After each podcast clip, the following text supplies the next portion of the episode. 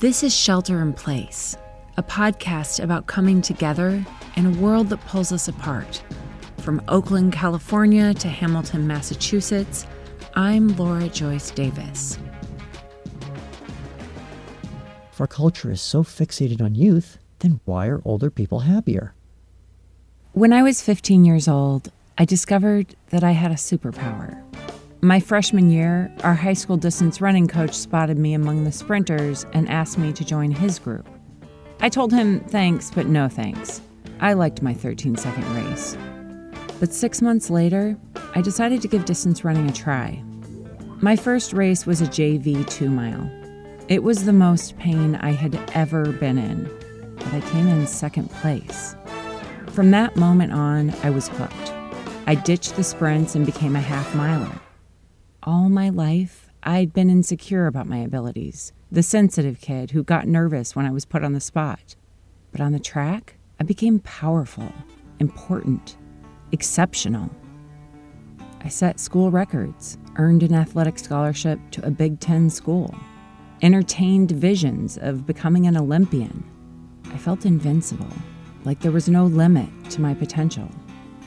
My first week at the University of Wisconsin, I ran the fastest mile of my life in practice.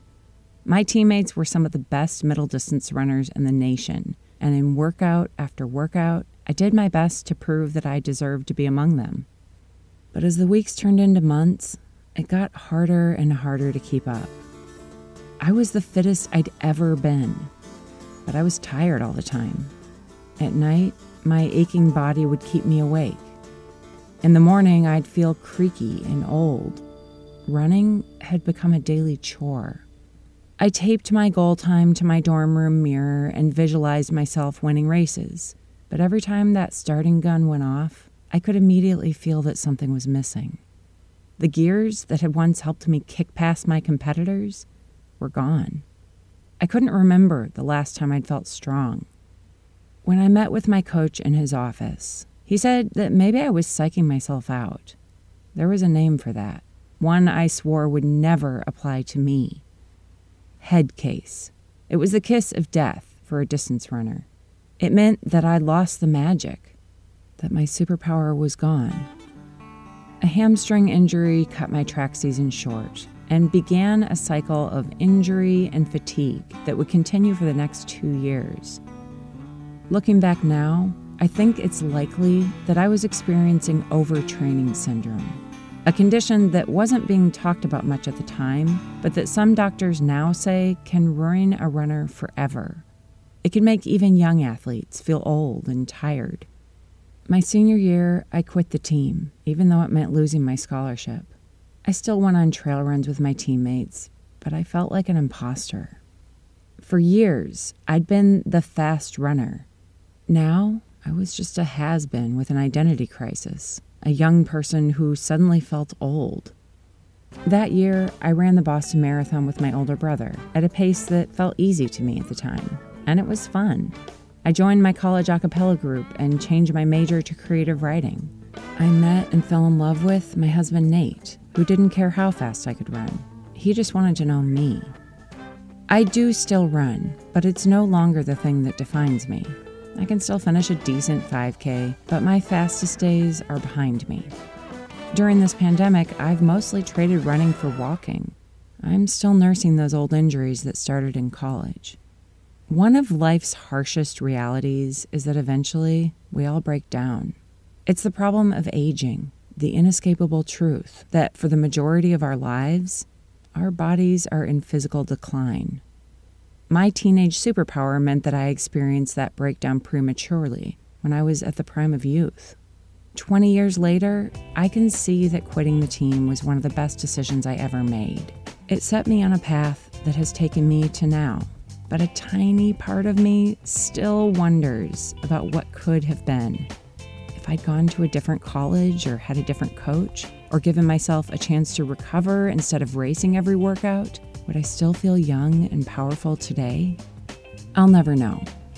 But even if I could go back and coach my younger self, I doubt it would have made a difference because no one could tell me what it was like to be me. A few older adults in my life tried to warn me, but those cautionary tales were still someone else's story. That's the thing about aging. You can hear stories of what's ahead of you, but you never really believe it until you get there. Our team here at Shelter in Place includes people from three decades the 20s, 30s, and 40s. So today, we're exploring aging from the perspectives of people who are in it right now.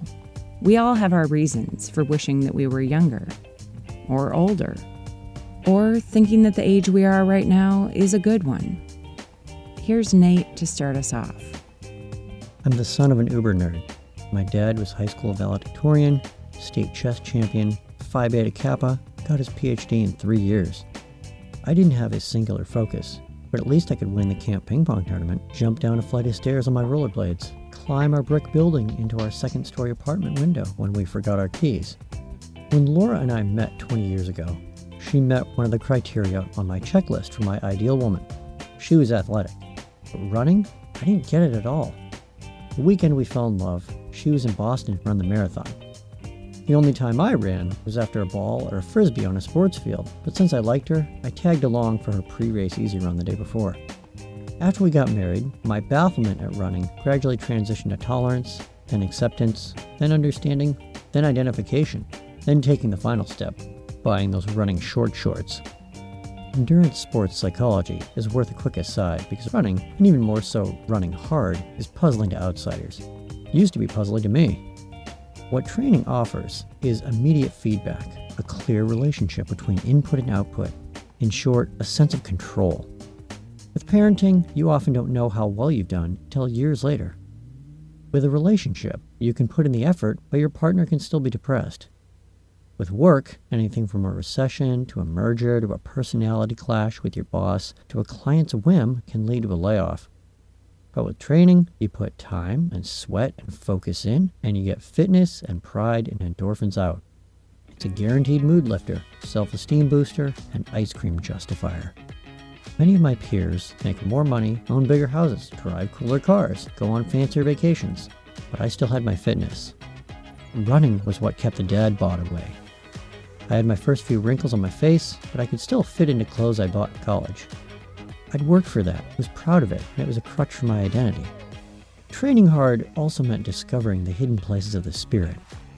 I'd traveled thousands of miles under my own power, persevered through shadowed valleys, earned solitary, oxygen starved vistas. It made me feel special. I thought often of legendary soccer coach Anson Dorrance's line The vision of a champion is someone who is bent over, drenched in sweat, at the point of exhaustion when nobody else is watching. That was me. I was in my 40s, but I wasn't old. I was fit.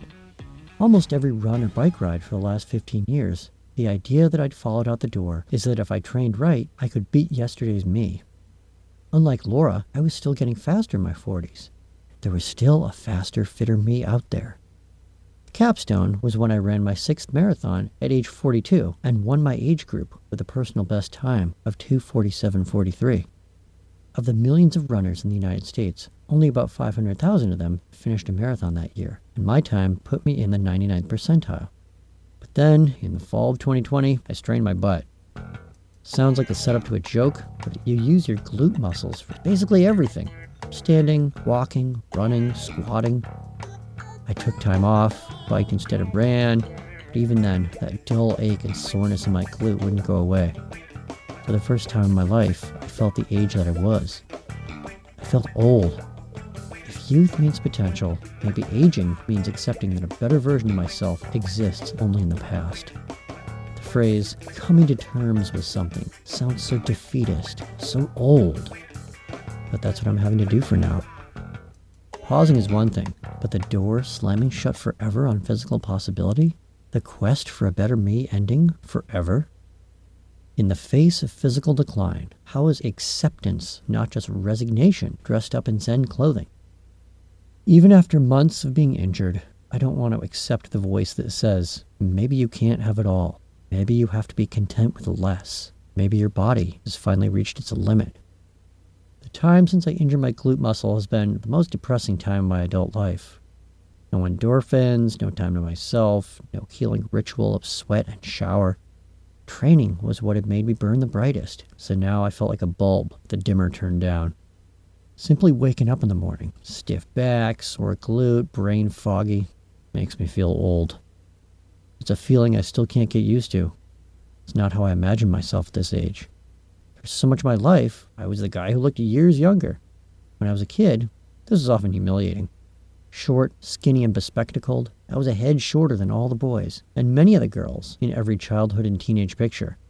I finally reached a normal range height of 5'9 around my 19th birthday, but I still had the face of a prepubescent choir boy and could count my facial hairs on both hands. At my first job as a copywriter at an ad agency, I remember wanting to be, or at least appearing to be, older. I resented having to pay my dues. I had so many ideas. I was so special. I had such a unique perspective. Why couldn't employers see that? Didn't they know I'd graduated from the honors program? I didn't know then that being good at school doesn't always equate to being good at a job or at life. Some of our shelter in place apprentices are in their 20s. I've often been impressed with how much more perspective they have than I did then. I'm Alana Herlands, producer here at Shelter in Place, and I'm about to turn 25. As a young woman in her 20s, I feel pressure to literally be everything at once ambitious and laid back, intelligent and comforting, sharp and caring, funny and sexy, witty and compassionate. And it's exhausting. I can both look at that pressure from an arm's length and find it ridiculous, and also feel it as a powerful current, a voice in the back of my head urging me to do more, try more, be more. I love knowing that my whole life is ahead of me and that I can make almost any decision on my own. But it's also really scary to have so much potential to impress or disappoint. Alana is a recent college grad, but with a better resume, stronger work ethic, and more maturity than I had at that age. In four months, she's earned a promotion from apprentice to producer because we've been blown away by her creativity, generosity, and initiative. So I was disappointed to hear that not everyone she'd work with could see all that. So far, my experience is that people are either really interested in what I have to say or don't care. I'm either very mature and smart for my age, or no one asks me what I think in meetings or takes my ideas seriously.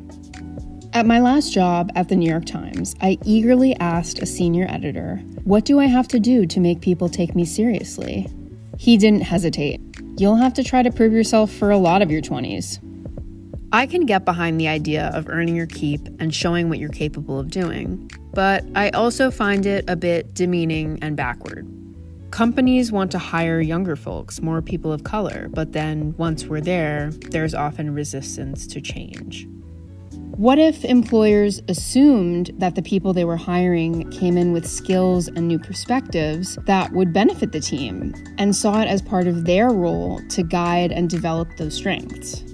What if we focused on how our differing perspectives could create something powerful? Being in my 20s feels at once like a lot of pressure and also very freeing. I feel most at ease during those untethered hours when I'm taking in the world in real time. On the whole, my body at this age feels powerful. I can walk for 12 miles on a sunny spring day with my boyfriend and feel brand new the next day. But it doesn't always feel this way. Every day, more than 50 billion cells die in our bodies. For most of my adult life, I've had recurring upper back pain for two minor herniations in my cervical spine. On the worst days, my head aches and my arms go numb. When this happened for the first time a few years ago, I went into full on panic mode. I didn't sleep through the night for almost three weeks. When I did fall asleep, I'd wake up gasping and sweaty from nightmares. It was my first dance with my own impermanence the first time I no longer felt young and invincible. Thanks to great doctors, movement, and meditation, most days I am totally pain free. But for several weeks a year, my upper traps, those muscles at the back of your shoulder blades, get so tight that it hurts to move my head. I know now that the panic and fear that I experienced that first time made the actual physical pain a hundred times worse. Now, when the tingling and numbness come to visit, I pause and surrender. I don't fight it. I say, Hey, friend, nice to see ya. We'll be okay. I'll be right back with more of this story right after this short break. Now more than ever, we need reasons to celebrate. While you may not be able to go out someplace special, with brick and mortar wines, you can bring the special home. To make it even easier, they're offering Shelter in Place listeners free shipping. Use the code SHELTER at brickandmortarwines.com and get free shipping of brick and mortar wines right to your front door. I can appreciate the good things about my age, but at the same time struggle with the challenges. As I've aged, I've grown into myself, become a better friend, husband, father, and son. But I've also traded my BMW for a Subaru, and now for a minivan. The idea of going out on a Friday night makes me tired, and I haven't even tried TikTok. Teens and 20 somethings do report some of the highest life satisfaction levels. People in their 40s, like me, report the lowest happiness. These days, I think less about what's ahead and more about where I am right now, which sometimes isn't where I want to be. Our fading bodies aren't the only challenges we face this year. We've been calling season two of Shelter in Place Pandemic Odyssey because these episodes have charted our long and sometimes circuitous course from one coast to another, through the challenges of job loss and pandemic parenting to rethinking our future and starting a new business. Like Odysseus, we've often lost our way and wondered if we'll ever get home. There's a scene in Homer's Odyssey where Odysseus is shipwrecked on the far flung island of the Phaeacians King Alcinous, encouraged by the goddess Athena, holds a feast in honor of his mystery guest. At the banquet, the bard Demodocus sings about the triumphs of Odysseus's youth. That song, for Odysseus, is deeply discouraging. He's no longer the young hero of the Trojan War. He's so overcome that he puts his head down and weeps right there at the banquet table. The young Phaeacians look at Odysseus and say, Looks like a has been. I bet we can beat this old guy in a track meet. Odysseus tells them that he was once a great athlete, but the hard knocks of sailing and fighting monsters have beaten him down. He can't run anymore. His legs have lost their spring, but he can still throw the discus. He reluctantly joins the track meet, wowing them with his epic throw, but his success doesn't bring him the comfort it used to. He just wants to return to his old life, to another time when he still felt young. Part of aging is that reckoning between the person you were and the person you are, and the person you're becoming. My name's Michelle O'Brien. I'm an apprentice here at Shelter in Place, and I am in my early 30s. In contrast to Nate, I've always looked old for my age. I used to be an actor, and even when I was in my teens and early 20s, I was regularly cast as sassy grandma, mom, the old ugly crone who lives under a bridge and eats children.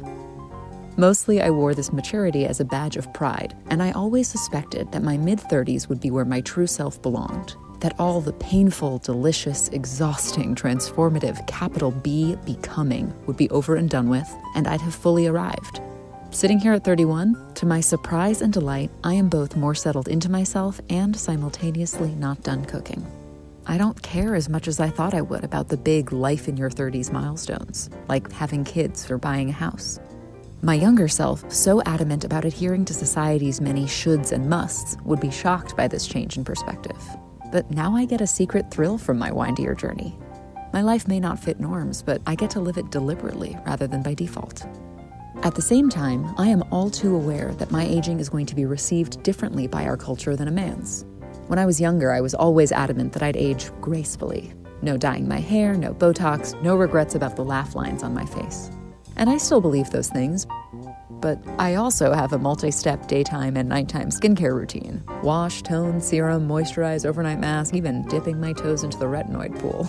The kind of self care that, yes, is fun and rejuvenating, but increasingly feels requisite.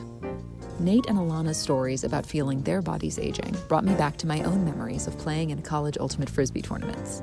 We'd play four 90 minute games on a Saturday, we felt elastic, bulletproof, zero to full speed ahead. Party that night in a dorm basement, crash on someone's couch, then wake up the next day and do it all over again. As Professor David Blanchflower found in his research, there's a universal U shaped happiness curve. On a graph, it looks fittingly like a crooked smile. The left side, representing the teens, peaks. Then happiness decreases steadily through the 20s and 30s, bottoms out in the late 40s, hello, and then rises higher than it started through the 50s, 60s, 70s, 80s, and beyond. The research covered 132 countries and controlled for education, marriage, and job status. So, if our society is always telling us that being young is the best time of life, why is it that old people are actually happier? Being 44 and injured feels like just the latest threshold in a stairway going down to the bottom of that happiness curve. That first big, my body's not working moment is one aging threshold. Another is your first big, I could have died scare like when Laura and I pinwheeled down a rocky double black ski slope in Lake Tahoe. Another is your first really bad car accident, seeing that some things can never be fixed. And then, of course, there's a threshold where you start thinking about taking care of your parents as much as they think about taking care of you. Becoming a parent may be the most, wait, I'm not ready for this yet threshold. It's the wildest feeling ever when they discharge you from the hospital and you're just carrying this new human being in a car seat, just like a bag of groceries alcohol and cars and guns you're supposed to have a license for. But they just let any old parents take a baby out of a hospital. They're just gonna let us go? They're just gonna let us walk off with this new person? It's the biggest, I can't believe this is happening moment I can ever remember. You walk in as two people, and you walk out as three. Not that being a parent is bad, but if being young is the ability to be completely absorbed and present in the moment, then being a parent makes you old because awareness of your kid is always just around the corner. Keep thinking about this happiness curve. Why are older people happier? I understand the research, but in the context of my current injury, I can't feel it. I can't live into it. Psychologist Margaret Cox Henderson observes that the middle of one's life, the part typically filled with demands from work, comparisons to peers, caregiving for children, caregiving for aging parents, or both, can feel the most unhappy. I can relate to all those things. Dr. Henderson writes As the end of life nears, priorities shift towards savoring life, love, and this present moment together. This gratitude for what matters most, she explains, is more present the more we feel how fleeting life can be. We don't value what we have until we see that we may lose it. She's talking about older people being mindful of losing life in general, but that last bit, valuing what we may lose, or in my case, may have just lost, really hits home. That quest for hard won physical excellence is what I'm not sure I can let go of yet. Feels like a highway exit that I just missed. Can I still turn around? Can I get back on my original route? Or should I just try to accept that I'm on a different journey now? Dr. Henderson also points out the upside of aging. With age, the focus turns away from social competition and towards social connection. During a slow, mellow bike ride yesterday, it occurred to me that I could redefine myself away from competition, i.e., someone who's still setting personal bests, or someone who is in better shape than my peers, but instead, someone who chooses to be active every day. If I can be active with others, then I'll tap into that insight about trading competition for connection. Over the last few months, in an effort to balance letting my glute heal with maintaining mental health, I've done various surrogate activities. In that time, I've learned two things. First, that any kind of sweat, any kind of movement, any time outdoors is a good thing. A mix of push ups, wiffle ball, snail paced walks, shooting baskets, and knocking dead branches off trees in the woods have kept me from becoming a middle aged moper. But second, None of these things gives the same physical relief and emotional payoff as pushing yourself to your limits. Doing something hard feels good. Earning that rest afterward feels really good. So while I can intellectually step into the wisdom of redefining myself at my age, emotionally, still dragging my feet. Working through important issues with Laura has been one of the best parts of doing Shelter in Place this past year. The crucible of producing an episode reliably forges some new understanding, and working with Alana and Michelle, two talented fellow explorers of the human condition, has been a pleasure. Yet after months of mulling, hours of journaling, pages of free writing, dozens of voice messages, and multiple meetings, I'm still feeling unsure about aging, still struggling to rewire that competitive side of my self image that's become second nature. I've lost a piece of myself, so I'm not sure now what I'm capable of. I'm surrounded by people who care for me, but I'm not sure anymore who I am. I'm safe for the moment, but I'm not sure what I should do next. So I'm going to look for guidance in this quest to understand aging. Until then, I'll be walking. All my life, people who are older than me have been telling me how I should live my life. The clock is ticking on this decade when I'm supposedly in my prime. I still don't know if the decade I'm in is the best age. I know that in many ways, it's been a good age. There's no standard experience of aging, there's only our experience of aging. I do appreciate hearing other perspectives. There are moments in life when it feels like a gift to step into someone else's well worn shoes. I want to invite you to share your own story of aging. How does it feel to be your age? How has getting older prompted you to redefine yourself? What do you think it means to be a good age? Reach out to us on our website at shelterinplacepodcast.info, at the handle Shelter in Place Podcast on Instagram and Facebook, and at Laura Joyce Davis on Twitter. We can't wait to hear your stories. As always, if you listen to the very end of this episode, you'll hear Shelter in Place outtakes. But first, I want to thank one of our newest supporters. Tony Doerr, it's not every day that a Pulitzer Prize winning author becomes one of our patrons. Even though going to college at Wisconsin meant that my running career wasn't what I'd hoped it would be, I'll never regret it because it's where I met you. More than 20 years after you were my very first creative writing teacher, I still recommend your work to everyone and you're just as kind and generous as you were then. In other words, you're still my hero. To all of you, our listeners, we want to say thank you. You're the reason that we're still here. We would be absolutely delighted if you'd subscribe to Shelter in Place wherever you listen and ask your friends to as well. You can also leave a review on Apple Podcasts so others can find us.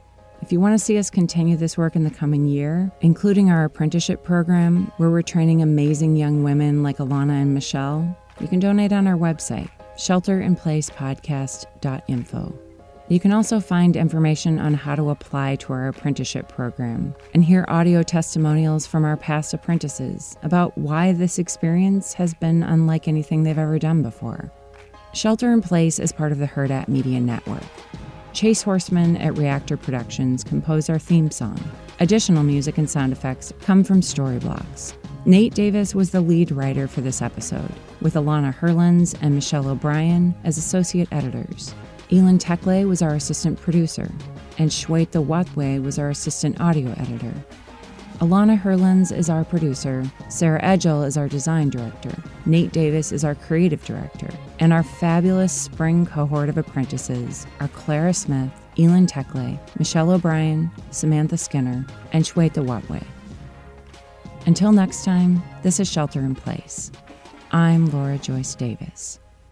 Have you ever heard of the ingredient bakachuli? Yes, that's why I love this retinol because it's not just vitamin A. Bakachuli? Bak- bakachiyali? that. I, I truly wasn't expecting you to know what that is. but you did. Um, I go intense with my hobbies, and dude, so me too. Even though it's really fun, there is this element of beauty as a form of currency for women. Mm-hmm. the pressure to make your skin so flawless. Yeah. Like instead of covering up with makeup, now the thing is to prevent imperfections with this very elaborate skincare routine, but it's still this endless quest for perfection and retaining your youth because signs of aging hurt women in the workplace and in life. That's where I struggle with how strict I am about skincare because it is fun. Is that because I'm scared of not doing it? Mm-hmm. Or because it actually is fun? I think it's probably a little bit of both. To me, it's become a ritual where I kind of forget about everything else that I've done during the day. It's oddly relaxing. It's very grounding. I don't know about you, but I apply my products with just my hands, tapping it into your skin. It can be meditative. If we're talking about dream brands, like if I just ever have extra money lying around that is not being used for anything else, skin SkinCeuticals. Sometimes I just look at their stuff and I'm like, oh, like the science behind it is so fun. That's how I feel about Tatcha moisturizer, mm. but it's such a small jar. Totally. It's so expensive. I mean, it's so interesting thinking about why certain items are more expensive. I think some are more expensive because there's just markups in skincare, but I also think yeah. that some are more expensive because there's been more clinical research done behind it. A really good retinol, I do kind of understand why it's expensive. The process to get the vitamin A is a lot, but also, your girl does not have that money. yes, totally. And would like to manage my skin problems. A Huda Media Production.